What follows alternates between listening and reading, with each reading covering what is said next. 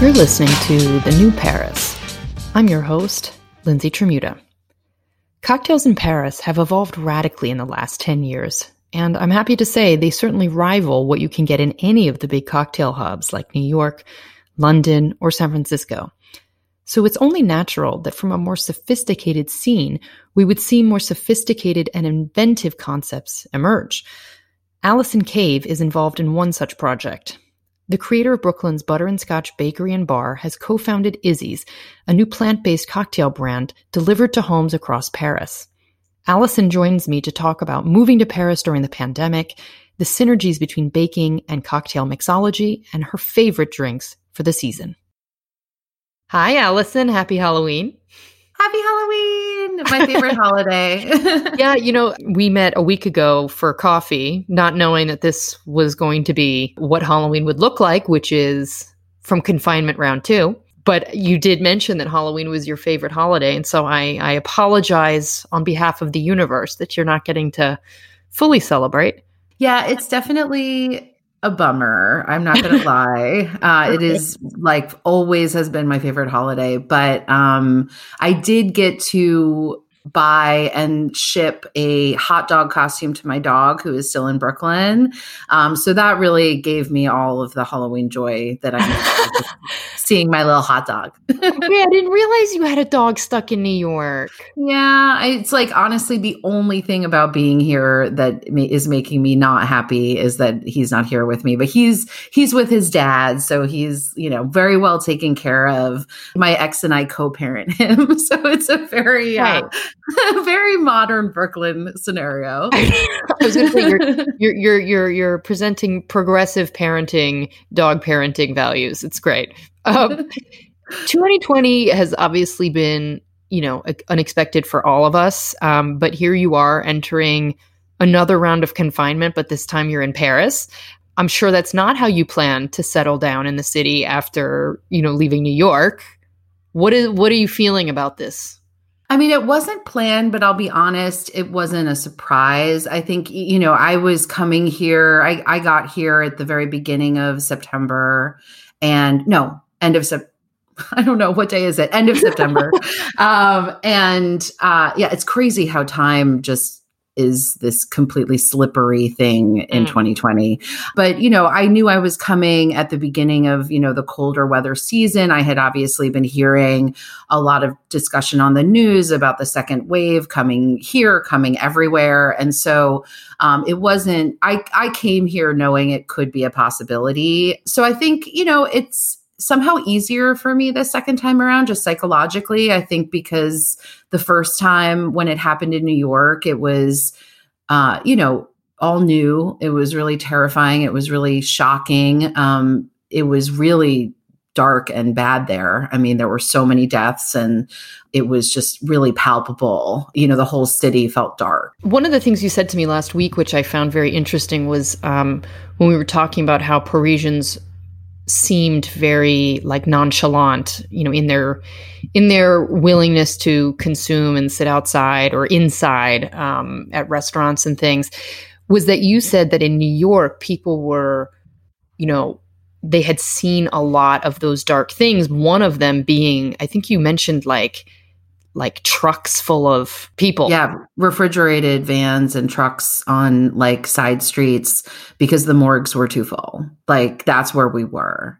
And so I just think you can't sort of live through that and see that and not take it this very seriously and not have it just like imprint something on you psychologically. Mm. Um, and you know, I also I think in New York, I don't know anyone, I don't think who doesn't know at least one or two people who have been through COVID, you know, personally, let alone died from it. And, you know, I know you and I have a mutual friend who is one of the long haulers, which is something that's still not being talked enough about. But this mm. is an mm. incredibly healthy woman who, you know, is young, it was super fit and, you know, contracted COVID in March and is still suffering major you know symptoms and consequences of it and so you know people talk about the death rate but i think where there's not enough discussion about what it means to get it and survive it and what that can do on your long-term health. So yeah, and my dad, who's uh, who's a psychiatrist in the U.S., has a patient who who he's been seeing, you know, on video consultation, but uh, who's in her, I want to say her late twenties, and you know, everyone had self isolated before everyone in the family had self isolated before they saw each other. And then it turns out they all caught it from the 80 year old grandmother. Oh. You know, and now she's exhibiting those long hauler symptoms as well. You know, so it's like here, I think the issue is that a lot of young people assume that well even if i get it it won't be that bad and you know the messaging here has not been hard enough on the you know the continuing symptoms and the unknowns of what this means for us long term. There have been reports, you know, in the press, but you know, when you're 19 years old, you're not really reading Le Monde and uh, right. talking about this over wine. so I think I think you're right. I think this is kind of a it was bound to happen. But you feel good about being here regardless that you're in a good place. Yeah, I feel, you know, for me I think I had gone through, you know, it was like a very sort of dark period in New York. And then as we sort of emerged from that initial confinement, you know, I was sort of like thrust back into the world a little bit and like reopened my business there. And then um, we wound up actually closing our physical location permanently in September. And so for me, and and that whole time, I've also been, you know, remotely working on my project here. And so I think for me, just coming here, you know, it's the realization of a dream of like over 20 years, first of all. Um, but it also um, feels like a, a, true new beginning for me. You know, there was like a, a closure there that was hard and bittersweet, but also felt sort of necessary for me to be able to move forward professionally. And yeah, so it's, you know, and Paris is freaking beautiful. So it's just even when you, you know, can't be outside for very long or, you know, I can't go eat at all the restaurants I want to eat at. I can't, you know, go to all the museums I want to go to. I still just love being around the city and I've been biking so much because I'm avoiding public transit and that's an incredible way to see this beautiful city. So Absolutely. Yeah, I'm I feel I feel like just my overall perspective is much more positive and optimistic than it was. I think I had been sort of hibernating and I feel like I've woken up a bit. Oh wow, that's that's actually a wonderful way of looking at it, hibernating, and now we're sort of a little bit better equipped, hopefully, to handle this. Um, so you mentioned your business in New York. You created Butter and Scotch, which is a much loved bakery and bar in Brooklyn, which is still operating but a bit differently. As you said you've got you've closed your physical space but you also have sort of a, a lab kitchen where people can still order. Is that right yeah, so we um we opened a sister bakery called Love Nelly just a few months ago. It was slated to open. Literally, we were supposed to move the kitchen from the butter and scotch space to the Love Nelly space the week that quarantine started in New York. So obviously, all of that got a little bit delayed, um, but it did eventually happen. And Love Nelly is really the sort of brainchild and project of Keavy Landreth, my um, partner in Butter and Scotch, and uh, Stephanie Gallardo, who was our GM at Butter and Scotch. And the two of them launched Love Nelly together. Um, and the original idea was that Love Nelly would be its own entity, but also continue to produce all of the Butter and Scotch desserts and essentially wholesale them to the bar so we could expand the bar space because that had always been an issue for us. It's really really tiny. We only sat 30 people. And so the idea was we could, you know, nearly double our seating and still be, you know, serving the same desserts. And that was the plan. And then COVID happened. And so rather than really being able to achieve that, we decided it it just made financial sense to close sure. butter and scotch. Space. So so what was the genesis of, of butter and scotch initially? You are a baker by trade Yes, baker and bartender. And um, bartender. Okay. Yeah. two very important skills that you're bringing to Paris, which we'll get to. But first, start with butter and scotch. Yeah, so I had a pie company called First Prize Pies, which is also the name of my uh, first cookbook. And Keavy, my business partner in Butter and Scotch, had a cupcake business, and the two of us were selling at markets like um, Smorgasburg and the Brooklyn Flea, and you know all these sort of like little pop up markets in New York. Also doing a little bit of wholesale, some catering, and I think we both kind of hit that wall at the same time of really wanting a brick and mortar space, uh, but neither of us wanted to do it alone. Neither of us wanted just a really traditional bakery. We wanted something a little bit different. And I had been moonlighting as a bartender for a few years as I was getting my pie business off the ground.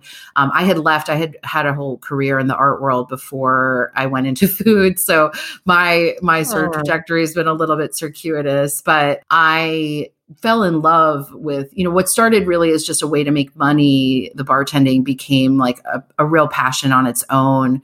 And i fell in love especially with cocktails. And i really think of baking and crafting cocktails as being very, very similar uh, exercises. And actually, it's something that David Lebovitz and I talk about because it's like rare to meet another baker who's also really into cocktails. Yeah, and, yeah. And it's like it exercises the same sort of mental muscles. Like you're, you know, it's about creativity and flavor and balance, but it's also bringing in a level of precision and mm-hmm. consistency that um, is something you don't necessarily need to think as much about when you're just like cooking. You know, I think there there's it's about sort of getting a recipe down. And so, yeah.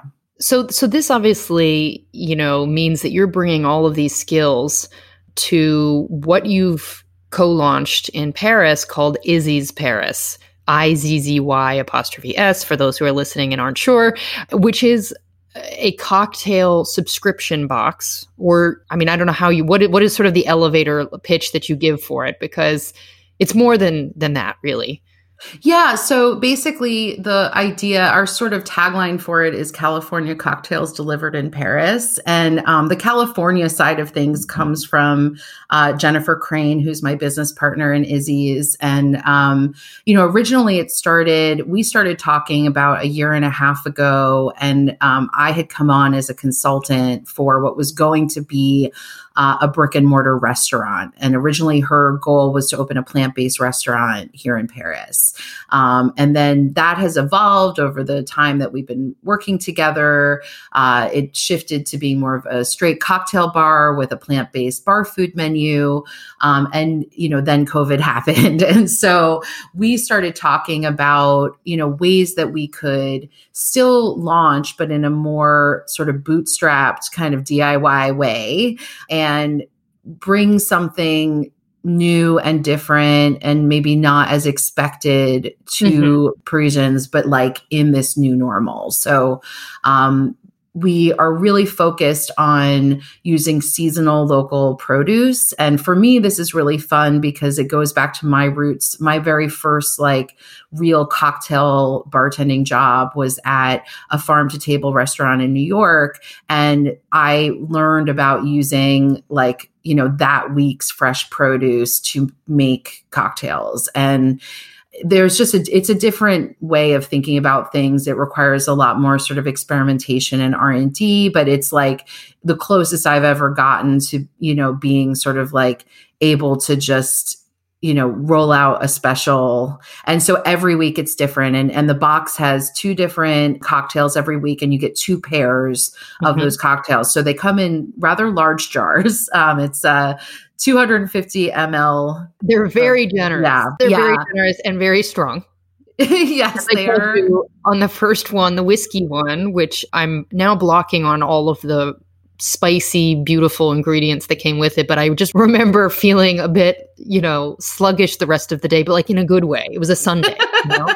yeah, exactly. I mean, I think especially now that we're all indoors, it's sort of like, you know, I what what I want for this, it's not a, a cocktail kit where you're no. making the drink yourself. You get the jar, it comes with garnish. We also include a little snack every week. It's usually some sort of either salty sweet or just straight up savory popcorn, um, always plant based. And um, you just add ice and and whatever garnish we give you and yeah so that one that you got that first week was made with you know fresh local figs and uh, some sherry some rye whiskey lots of fall spices like star anise and and it came with the garnish was a clove right it was the star anise pot. Oh no, it was the yeah. star anise. Okay, so yeah, that was really a nice touch because not only did it add, you know, like a decorative element to the cocktail, but you know, it really added some punch no pun intended there, but just like,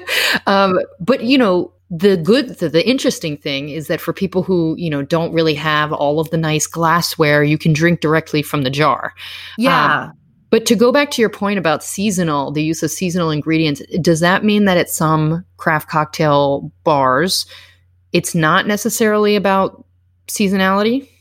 Yeah i mean i think a lot of bars especially here frankly um, it's more about like the classic cocktails. And so I think we all have sort of tendencies with drinking cocktails towards seasonality in the sense that, you know, in the winter months, I tend to veer more toward strong and stirred drinks and whiskeys and brown spirits. Whereas in the spring and summer, I might go more for tequila or gin, you know. But I think that in terms of actually using fresh fruits and vegetables that's just not as commonly seen in general but it, i think you you know you do see it some places but it's just not usually much of a as big a focus. So and because we're changing it every week it allows us to be a lot more nimble and a lot more kind of adaptive to what's at the market you know? So for example um, we're announcing it you know so every the way it works is every sunday we send out to our newsletter subscribers and also post on our Instagram account what the cocktails will be for the following weekend's deliveries. And then people have until Wednesday to place their order through our website, which is just izzysparis.com. And uh, then they can choose to have them delivered on either Friday or Saturday.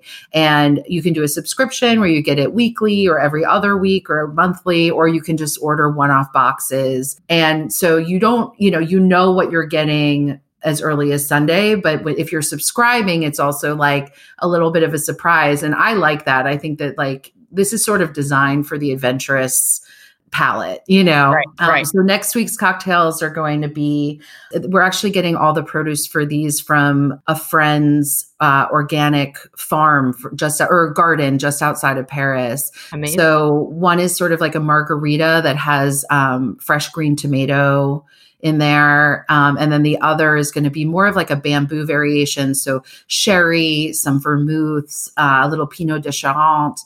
Uh, with um, some fresh grapes. So you know, Ooh. again, like that's what's in season right now. Let's let's find a way to put it in a in a cocktail. But today is Halloween. Uh, yeah. well, this this will air just after Halloween, but still, it is Halloween. So what what did you guys do for this Saturday delivery or Friday, Saturday delivery. So we got really into this one because again, we like both I love Halloween and you know, we're the my co-founder and I and also Bona who works with us um, are all Americans originally. And so um, you know, we grew up celebrating Halloween and really loving it. Um, so yeah, this week's box um, had one called the Witch's Brew that uh, used fresh beet juice. So it looks really sort of ruby, dark, bloody almost.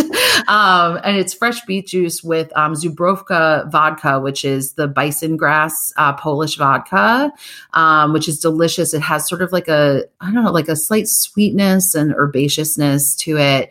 Um, a little bit of horseradish, some Campari, and uh, lemon. And so that I, I, that might be my favorite one. And the garnish for that one, we made these lychee eyeballs, where we took lychees and like stuffed them with a cranberry, and they kind of look like these bloody eyeballs looking up at you out of this cocktail.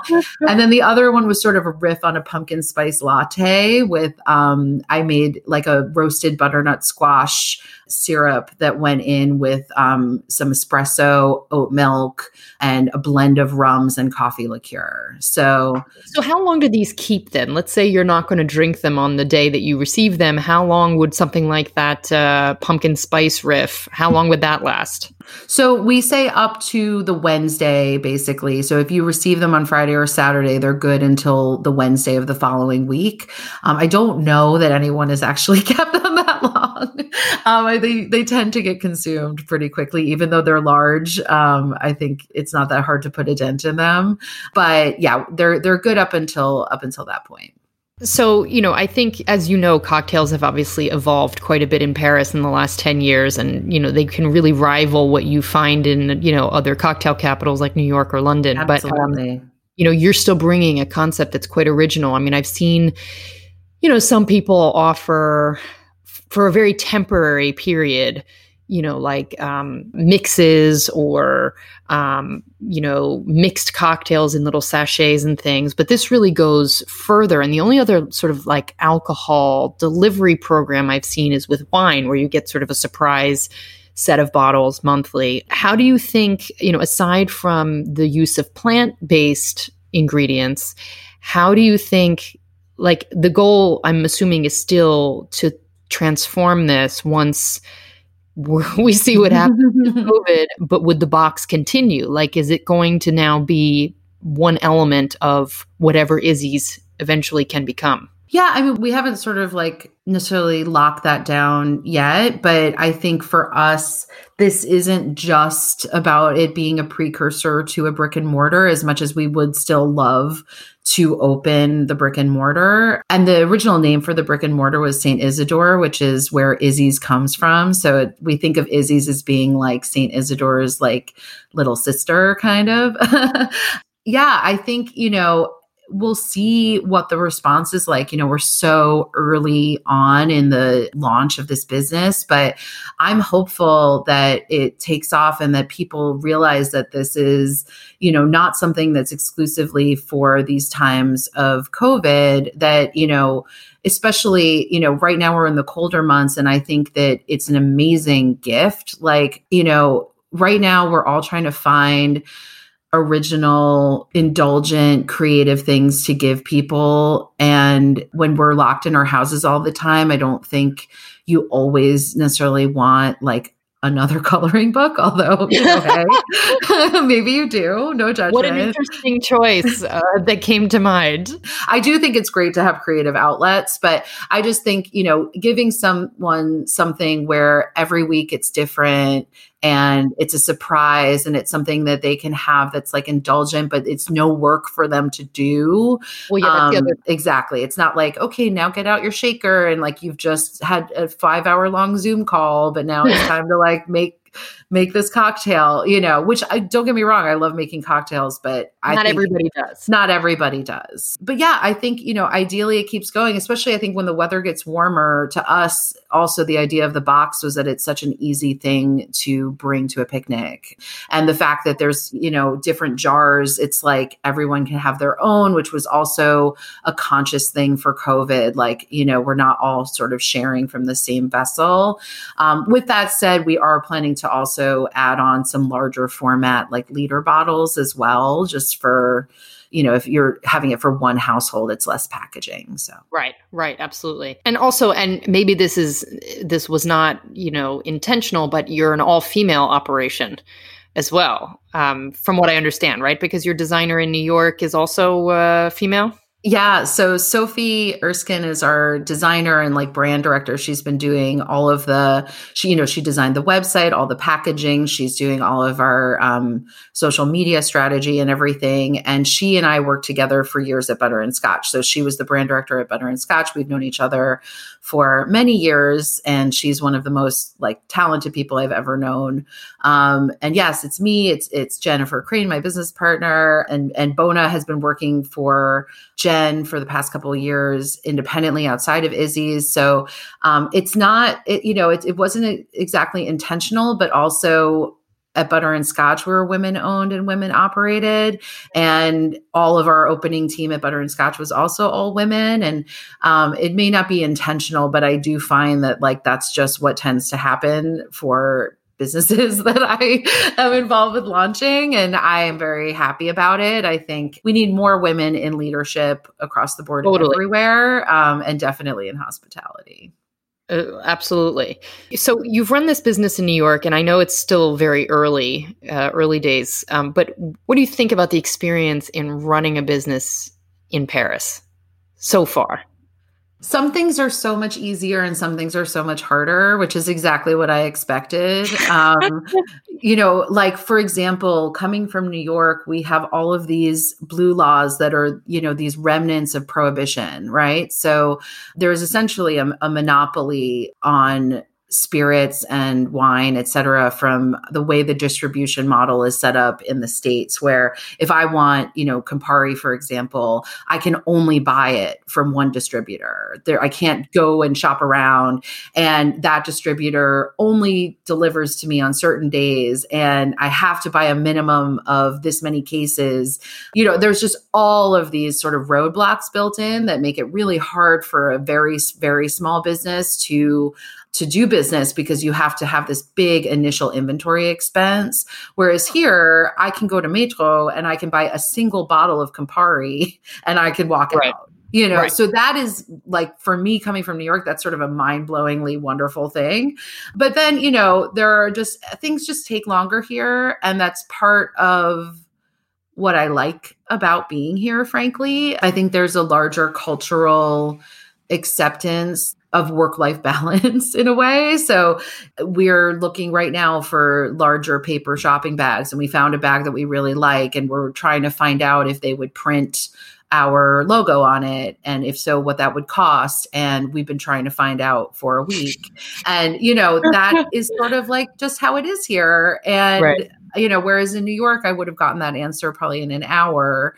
Um, and so it's just you know there are just certain things that are are are different and i think it's because of cultural priorities but part of the reason that i'm so happy to be here is because of that because i you know worked myself to the bone and absolutely sacrificed so much of my own like mental health and happiness launching a business in New York. And um, I've realized like I need those boundaries. And if if society at large helps to create them for me, more the better. right, right, absolutely. Well, that that's very true to all aspects of life here that, you know, getting an answer that seems simple can take weeks. It's it's interesting because either that that infuriates people um, who aren't originally from here, you know, and they can't handle it and they like leave because, you know, nothing fast enough or they you know adapt and they embrace it and it sounds like you know you're you're in that second camp someone willing to go with the flow, as you say. So, to finish up, obviously, I can't let you go without talking about just quickly some of your favorite mixed drinks. So whether it's something you've created or just, you know, classics that you really like that you you go to when you're in the mood for a cocktail, what speaks to you? I mean, I have to say there are very few cocktails I don't enjoy if they're made well. Um, I just I have a pretty expansive palate. Um, I tend, you know, it, it, also does depend just on mood and time of year. I do love a gin martini. That, like, in terms of classics, that's one of my favorites. And you know, again, it's just about it being made really well. I tend to like it either sort of 50 50 or, you know, 75 25, where it's sort of heavier on the vermouth. And so it needs to be really good vermouth. I really love the Dolin vermouth that you get yes. in, in France. Um, yes so that's great. And I want it with as many olives as you can fit and ideally more on the side because to me, it's like I kind of want to take a bite of olive for every sip of martini that I have. Yeah.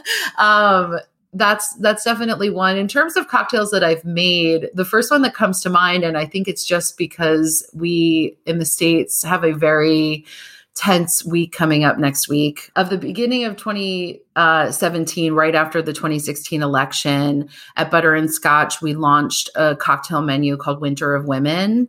And all of the cocktails on the menu had sort of names that were inspired by what was happening kind of politically or named for various feminist leaders. And we donated a dollar from every cocktail to Planned Parenthood. And that actually became something we just did as a standard thing on all of our cocktails on the menu like for years after that.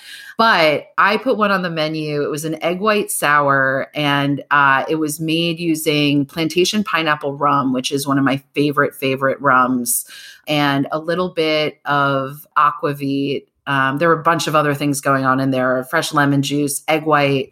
And it was called This Pussy Grabs Back. And I made a stencil that looked like a vagina. and I put it on top and sprayed like Peychaud bitters, which are those pink, really fragrant bitters, it, through the stencil. And so you got this like beautiful egg white sour with a pink vagina on top. Yeah, that's one of my. I, it was like a delicious cocktail on its own, and then you know it was just the whole package was probably one of my favorite things that I've I've ever made creatively.